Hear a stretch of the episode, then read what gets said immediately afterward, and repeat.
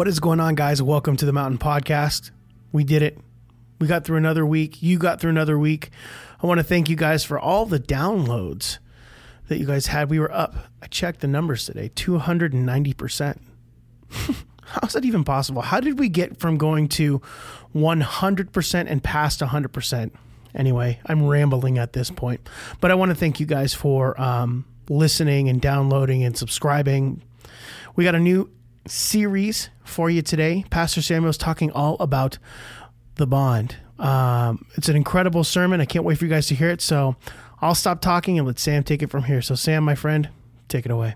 The process of becoming is a lot different than the process of getting to know Him. Does this make sense? Uh, so, we're going to focus on and we're going to feature a few highlighted uh, people uh, this month. Uh, and we'll have a different graphic each week. Uh, and uh, this is cool. That's fun old artwork there. That's awesome. Uh, and does anybody know who made that? I don't know who made that. Do you know who made that? Brenda, you know who made that? Okay, I don't either. Cool.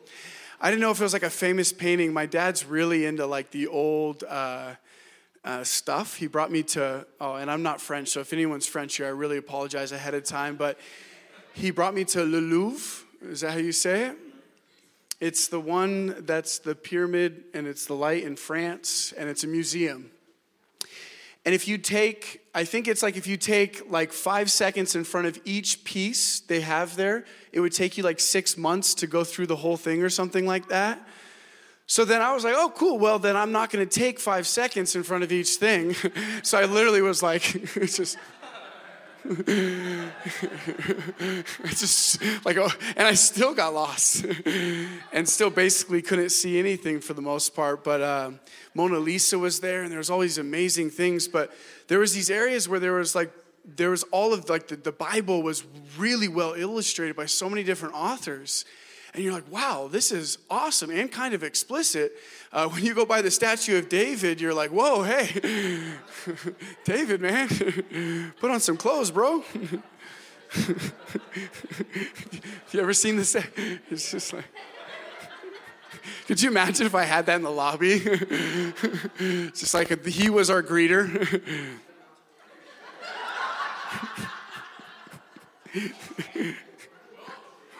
well, thanks for thanks for coming to the mountain. Uh, love you if it's your first time. Uh, there's elements of Peter that are really interesting to me that I, I actually really like, and and I've heard people talk about uh, Jesus and the disciples, and and a lot of times I want to say ahead of time. A lot of times I think that some of these disciples can get a bad rap because we look like with a microscope about how they responded or reacted to situation. We're like, oh, see, uh, Peter was an angerholic, man. He like he cut a dude's ear off, and and we can kind of look at these areas and we go, oh, Thomas, man, what a doubter.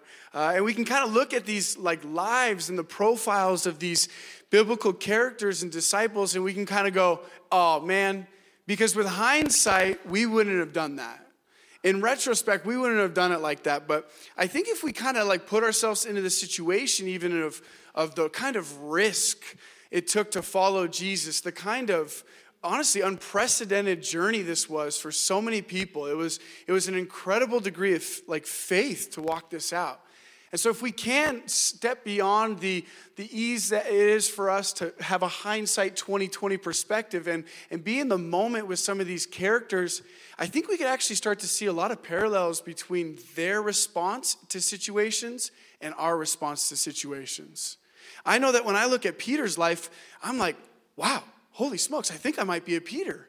I want to be a John, but I think I might be a Peter. I want to be the guy that's just like, hey, I'm cool to just lay my head on Jesus' chest and spend time with him. But I actually might have a little bit of that like instinct to fight, that instinct to push, that instinct to like uh, have hasty declarations where Jesus is like, all right, I'm gonna have to go die. Uh, and uh, yeah, and then I'll raise again. And, and then Peter's like, no way. No way. And he literally brings him to the side and like rebukes Jesus. What, what I see is there's, there's this incredible trend with Peter here, and we'll, we'll jump into several different scripture points. But what I see here with, Jesus, uh, with Peter is not so much the marker of anger as much as the marker of fear. And I think Peter is the kind of guy that used anger as his coping mechanism for fear. If this makes sense, how many of you guys have recognized that at times anger can be your shield when you feel afraid? It could be the thing you use to repel others or to defeat your enemy, even if they're a person. Uh, and uh, fear, fear can lead us to this place of like, I'm not afraid, I'm angry. And you won't like me when I'm angry. and we go Hulk mode on people, right? So we can see like this, this place of fear leads us to a place at times where anger becomes our cloak, where anger becomes our protection, and it becomes the way we, we can measure we respond in situations. So let's take a couple of situations here that Peter found himself in and identify how he responded with anger. And it's John 18, 10 through 11. Then Simon Peter, having a, a sword, drew it and struck. And now this is when Jesus was being betrayed by Judas. The guards were there, and they were ready to collect. They were ready to uh, to get Jesus. And and so this is where we're at in the scripture. Then Simon Peter, having a sword, drew it and struck the high priest's servant and cut off his right ear. Wow.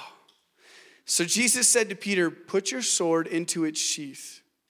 Shall I not drink the cup the Father has given me? And right away, I, I think what's important to see in this scripture isn't so much the error of Peter's approach, but how Jesus approached him. Now, Jesus said to him, one, a declaration of peace. Put your weapon away. If you look beyond it, even, and what Jesus is saying is that your response of anger is not appropriate in this place. And I think probably what's even more important than simply that Peter responded in anger and Jesus told him to walk in peace instead of anger is the reason why he told him to put his sword away. And it was this it was so that Jesus could be obedient to his Father. And if you see it, it, it it's, shall I not drink the cup that the Father has given me? So here Jesus says to Peter, Listen, Peter, you need to put your sword away, not just because it's not a good thing that you cut a dude's ear off, although that's not a good thing, but also I need to be obedient and you need to be aware of what Father has asked us to do in this time. So your anger is not producing the righteousness of God or the obedience to God. So, your anger, which comes from fear, like my Jesus is being taken from me, there's no way I'm going to let this happen. Anger, outburst of violence, isn't just a problem because it hurts people, but it's also a problem because it, it leads you to be blind to what the will of God is for our life and for the life of others around us. So Jesus wasn't just coaching him to have peace, like put your sword away. That's not really how we roll. But he's also saying, be mindful of what my Father's will is for me. And why is this important for Peter? Because Peter had this really unique call as a disciple in his life that he was the first person that became aware, or not maybe not the first person, but he was the, he was, because flesh and blood did not reveal it to him, but his Father in heaven revealed that Jesus was the Son of God. Not just a prophet, not just any of these other kinds of cool things, but if you read in the scripture, and we can kind of even jump there, it said, um, uh, Matthew 16, uh, uh, Matthew 16, 13 through 19, and it says, and actually let's jump down to 17. Um, and uh, actually 15. He said to them, But who do you say that I am? And Simon Peter replied, You are the Christ, the Son of the living God. And Jesus answered him, Blessed are you, Simon Barjona, for flesh and blood has not revealed this to you, but my Father who is in heaven. And I tell you, I tell you, you are Peter, and on this rock I will build my church, and the gates of hell shall not prevail against it. I will give to you the keys of the kingdom of heaven, and whatever you bind on earth shall be bound in heaven, and whatever you loose on earth shall be loosed in heaven. The identity of sonship was revealed right here that it, it is a revelation of Father that establishes sonship. It is a revelation in seeing Father that cultivates the mind and the behavior of Christ. And or it appropriately identifies our ability to see Jesus well. When we see Father, we see Jesus. And we see this when Jesus is like, hey, I do as I see my Father do. I speak as I see him speak. And so Peter had this really unique symbolism tied to his journey that he was the one who could see Father's will and he can see Father's uh, words. He can see what Father believed, and he can see what Father did that he sent his only Son, and that you are the Son of the living God. And so Peter had his prophetic destiny laid out before him to be a son, to be the kind of man that the church of Christ would be built on, which was a revelation of the Son of God from Father. And so he had this thing laid out, and all of a sudden, when he cuts this dude's ear off, it's not just that he needed to learn peace instead of anger, it's that he needed to remember how he was called by Jesus and what he was called by Jesus. He needed to remember what his prophetic identity was in Jesus. It was a man who could see Father and hear from Father. He said, Listen, I need to bear the cup that Father has for me. I need to bear this cup. So we can see that Peter's anger disallowed him to access what is his prophetic identity, to see and to know what the Father's will is, to see and know what the Father's will was for Jesus' life. And I wonder if we couldn't step into places in our life and realize that there's times where anger betrays our ability to be able to see Father or Jesus well. I wonder if we can't look at the anger that we get at injustice in relationship and recognize that it stopped us from being able to see people the way Jesus sees them.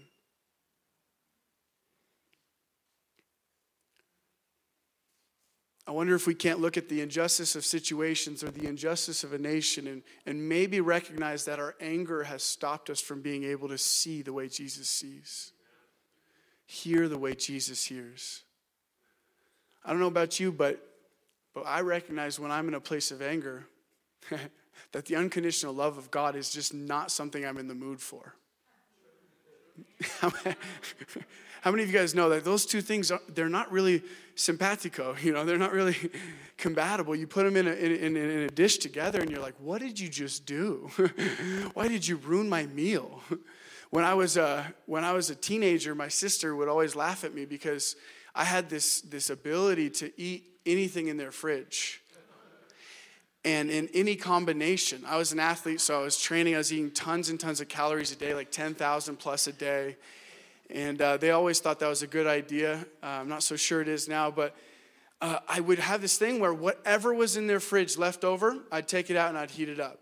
I'd put together cereal with chicken parmesan, with like, with like pizza, which kind of goes with the chicken parm, but not the pizza.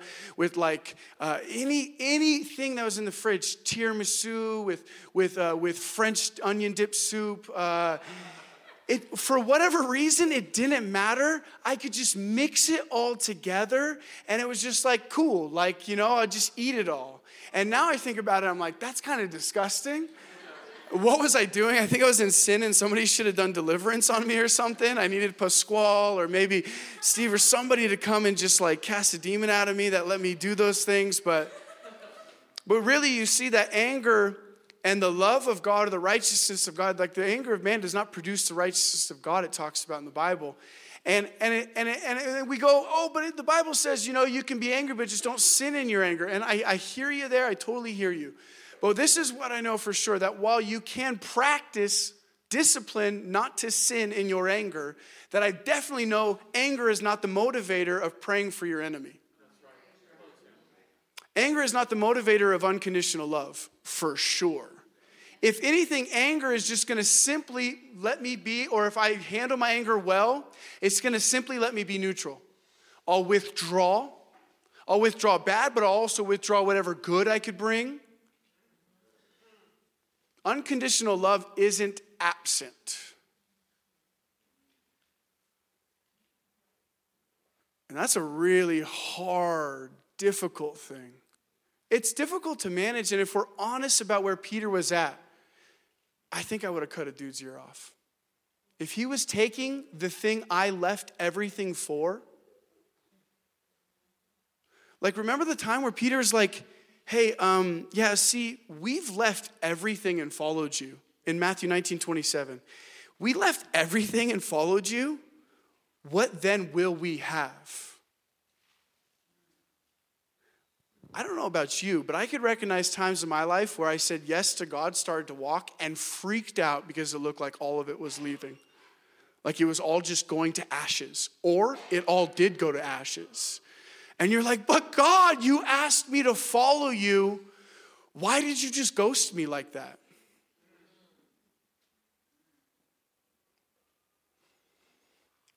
And when you don't have the ability to operate in anger, because it is your greatest strength. Like we can see that the way that P, the way Peter acted on several occasions, hastiness, reactive behaviors, anger to cloak fear or to cope with fear, these were his strengths. These are the things that he accessed strength by. So when he was afraid, he's like, anger. Okay, I feel strong again. We can do this. We can do this. We can roll. We can roll. And so when Jesus disallowed him to access anger to fix the situation, he spiraled and didn't know what to do. See what happened after this place? He followed Jesus. And when he was following Jesus, he denied Jesus three times. And Jesus just told him he was gonna.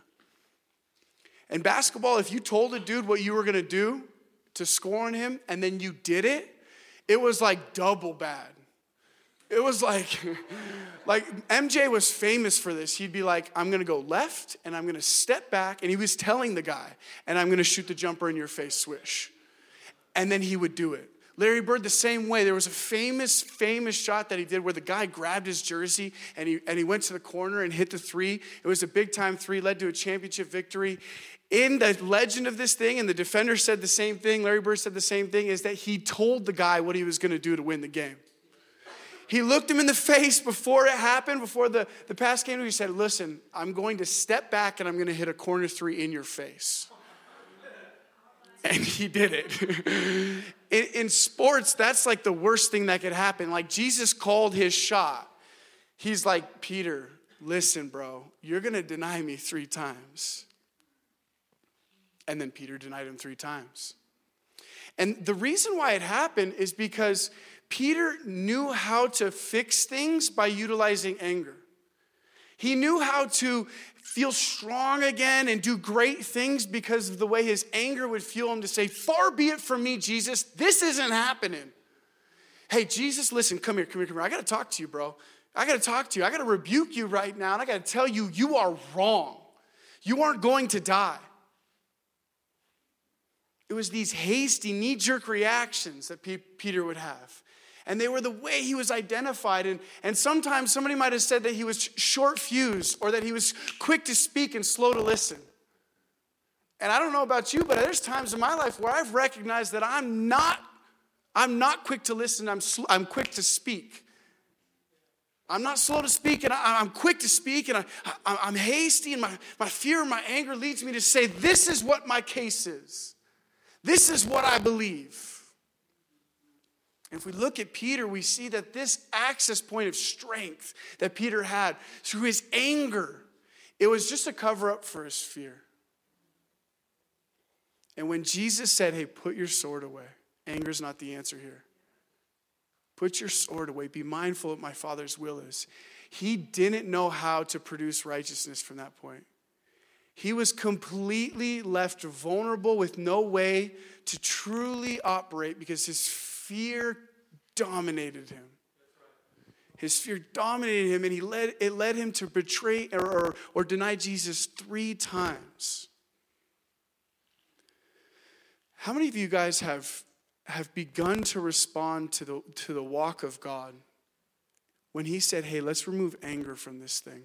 And you began to do it, and it was like terrible because you realized how much fear you actually had? Or once you removed some of these vices or some of these coping things or some of these self strengths, because God's been speaking to you about them, and you're like, Yeah, Jesus, I love you. I'm going to be obedient. That sounds good. And then you're like, Oh my goodness, what do I do without my competitive edge? What do I do without my anger? What do I do without, what do I do if I'm honest with people? No one's gonna like me.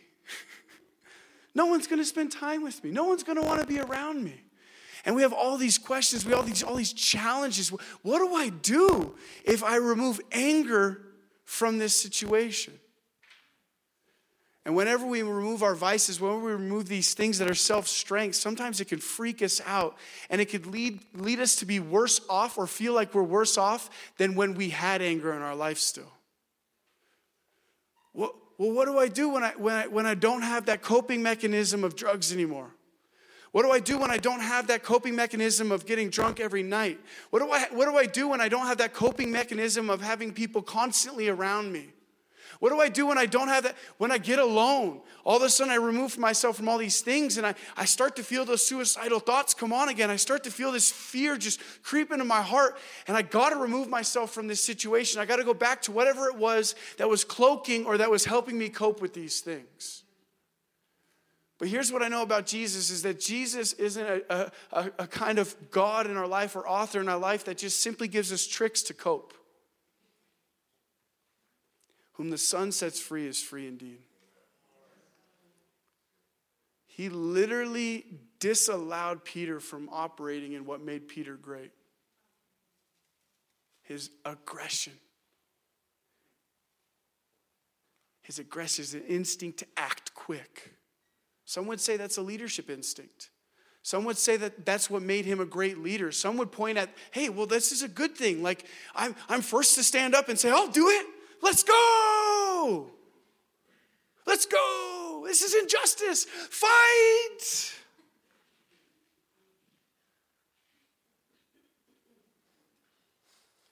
Anytime something completely blindly authors our behavior, the wisdom of God has a really difficult time being established. So, if anger is my author without any prayer without any consideration. And it just begins to teach me what to do. If avoidance is my thing, and I begin to avoid, I begin to take steps back whenever I'm in a place of fear, and insecurity, then it'll define my behavior, and the righteousness and wisdom of God has no access point in my heart, it has no access point for authorship. So if I start getting a little bit vulnerable in community and a little bit honest in community because that's what God's been leading me to do and that's what that's a really important thing and I start to freak out because I've never let anyone in, I've never learned to trust, I've never learned to do any of these things. I've never had any significant relationships. All of a sudden you could freak out. And those first 3 months that you're starting to open up and connect with people, it's the worst because people are mean. and then you, you find some people that talk bad about you. And you're like, wait, is this what people do when you share your heart with them? Some people. And so your first instinct could be, I got to go back into my cave. I got to get back in there. I got to get back in there. This is terrible. This is the worst. This is awful. I got to get back in there. I got to use anger again because I felt strong. At least I felt strong in there. I know it's not right. I know it's not right. Sometimes I blow up on somebody. Somebody I push people away. Sometimes I attack people and there's collateral damage. But at least I did something. at least I stood up for myself. At least I cut a dude's ear off. Hey, rest of the disciples, what did you do?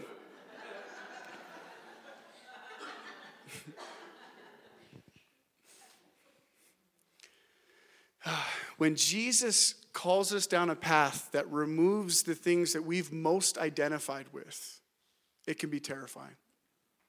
It can really tap us into how much fear we actually have, and it could look like things are worse off than ever before.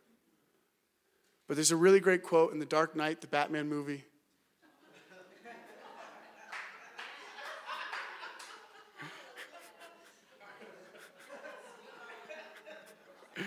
Where he said, The night is darkest just before the dawn. And there's, a, there's an aspect of walking with Jesus that it can look like we, we spiraled when we were obedient to him. We sheathed our sword and we obeyed Jesus, and then we're like, whoa, there's so much fear in this path. He walked with Jesus. He continued to follow Jesus. That's what's really interesting. He did what Jesus told him to do, which is put your sword away. And then he continued to do what Jesus had originally asked him to do, which is follow me. So he's following Jesus. And without anger, he realizes that he's, his fear is really, really tested. A little girl asked him, like, hey, aren't you with Jesus? He's like, no. And then two other times, and we don't need to jump into it really. We, I think we know the story, but he was asked two more times, and then he heard the and then he heard the rooster crow, and he literally wept. The Bible said he wept when he remembered what Jesus had said that he'd betray him and then the rooster would crow. He remembered it and he wept, you guys. He wept because he realized that his fear had controlled his behavior, it had dictated his behavior, it had disallowed him to be obedient to Jesus, it had disallowed him to be faithful to Jesus. And there's a really beautiful narrative that God's got for us is that He leads us into these places where we're continually challenged in the things that we identify with the most. Some of us would be like, I'm a, I'm a Martha. Like, I know how to work, but I'm not like Mary. You get me into worship, and I'm just like, what do I do? Why did we spend 40 minutes worshiping? You know what I mean? There's people out there that need to be fed. There's people that are starving. There's people that are that are that are not saved. There's people that we need to do things to save this city. And it's true. It's totally true. We need to work hard. But it's also true that we need to spend time at Jesus' feet and worship him. And if that's an uncomfortable thing for you, if you can't identify in those places, it's because you've learned to identify like this, find strength like this.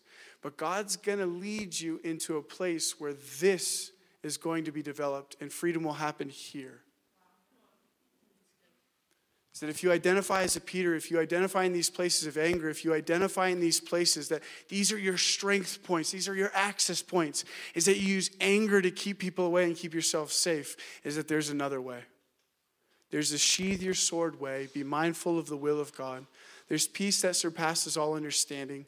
And Jesus said to his disciples, Peace I give to you, not like this world gives to you, but like my Father in heaven gives. There's a peace that's an access of strength that anger could never be. Anger could never be.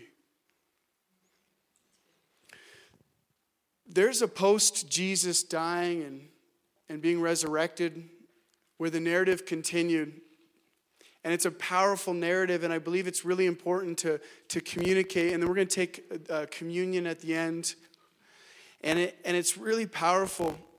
And, uh, and this is after Jesus was resurrected, John 21, 15 through 17. When they had finished breakfast, Jesus said to Simon Peter, Simon, son of Jonah, do you love me more than these?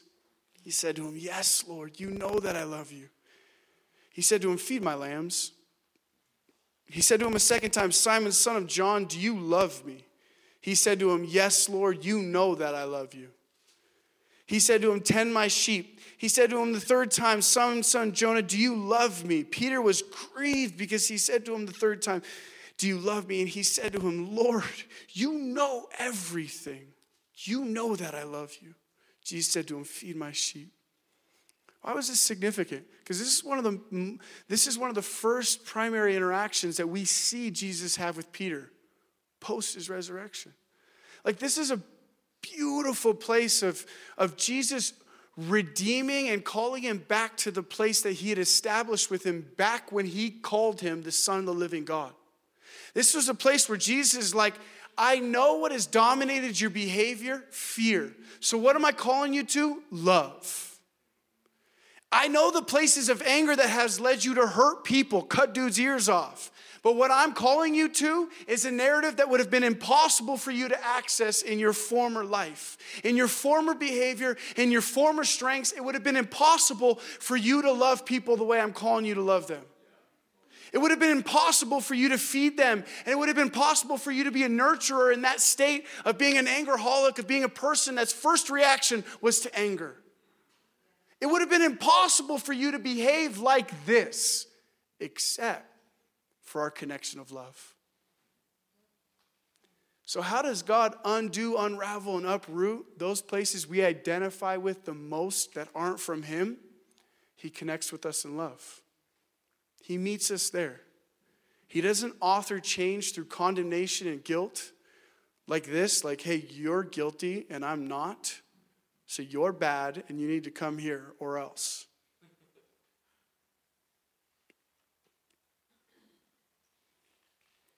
Jesus met him there.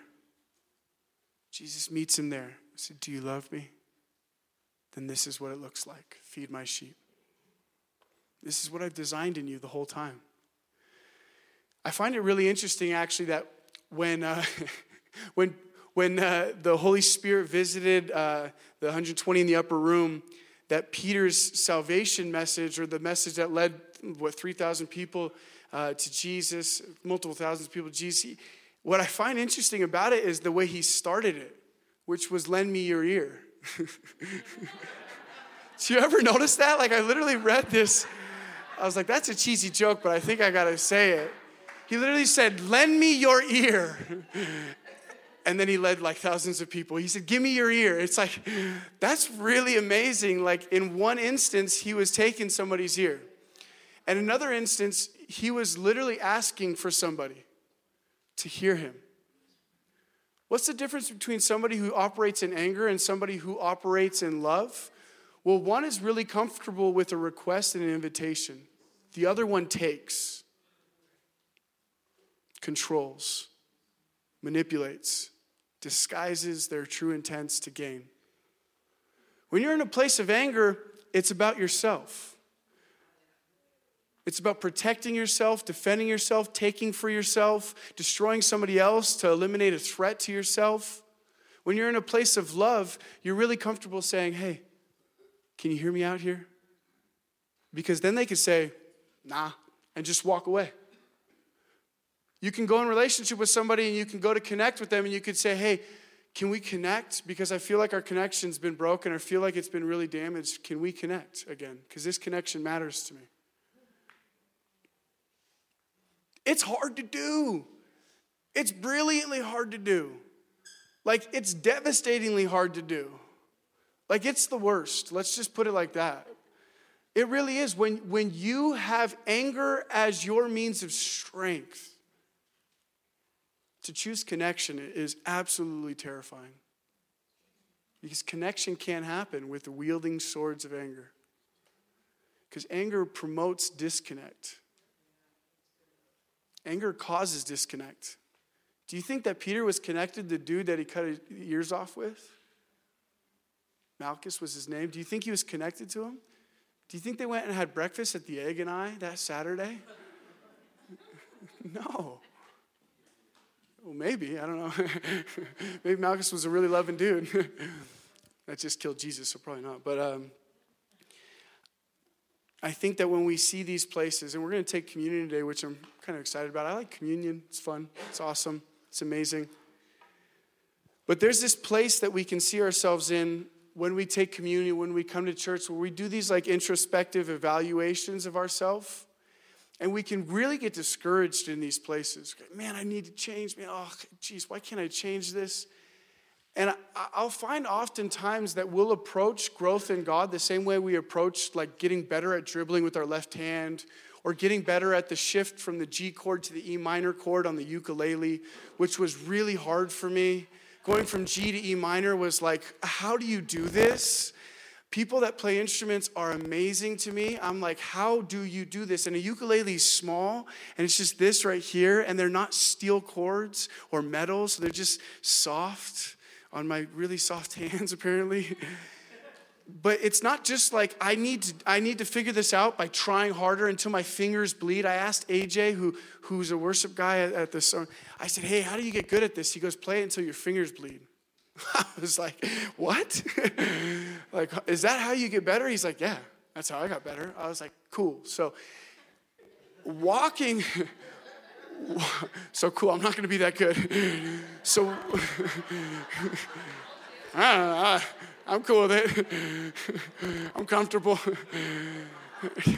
I'm a good dad. I'm, I love people. So, walking with Jesus, sometimes we can relate the way we get better at skills in life to the same thing with Jesus. If I'm just more disciplined, if I if I run with him until my feet bleed, until my mind can no longer do it, if I fast until I feel like I'm gonna die, uh, you know what I mean?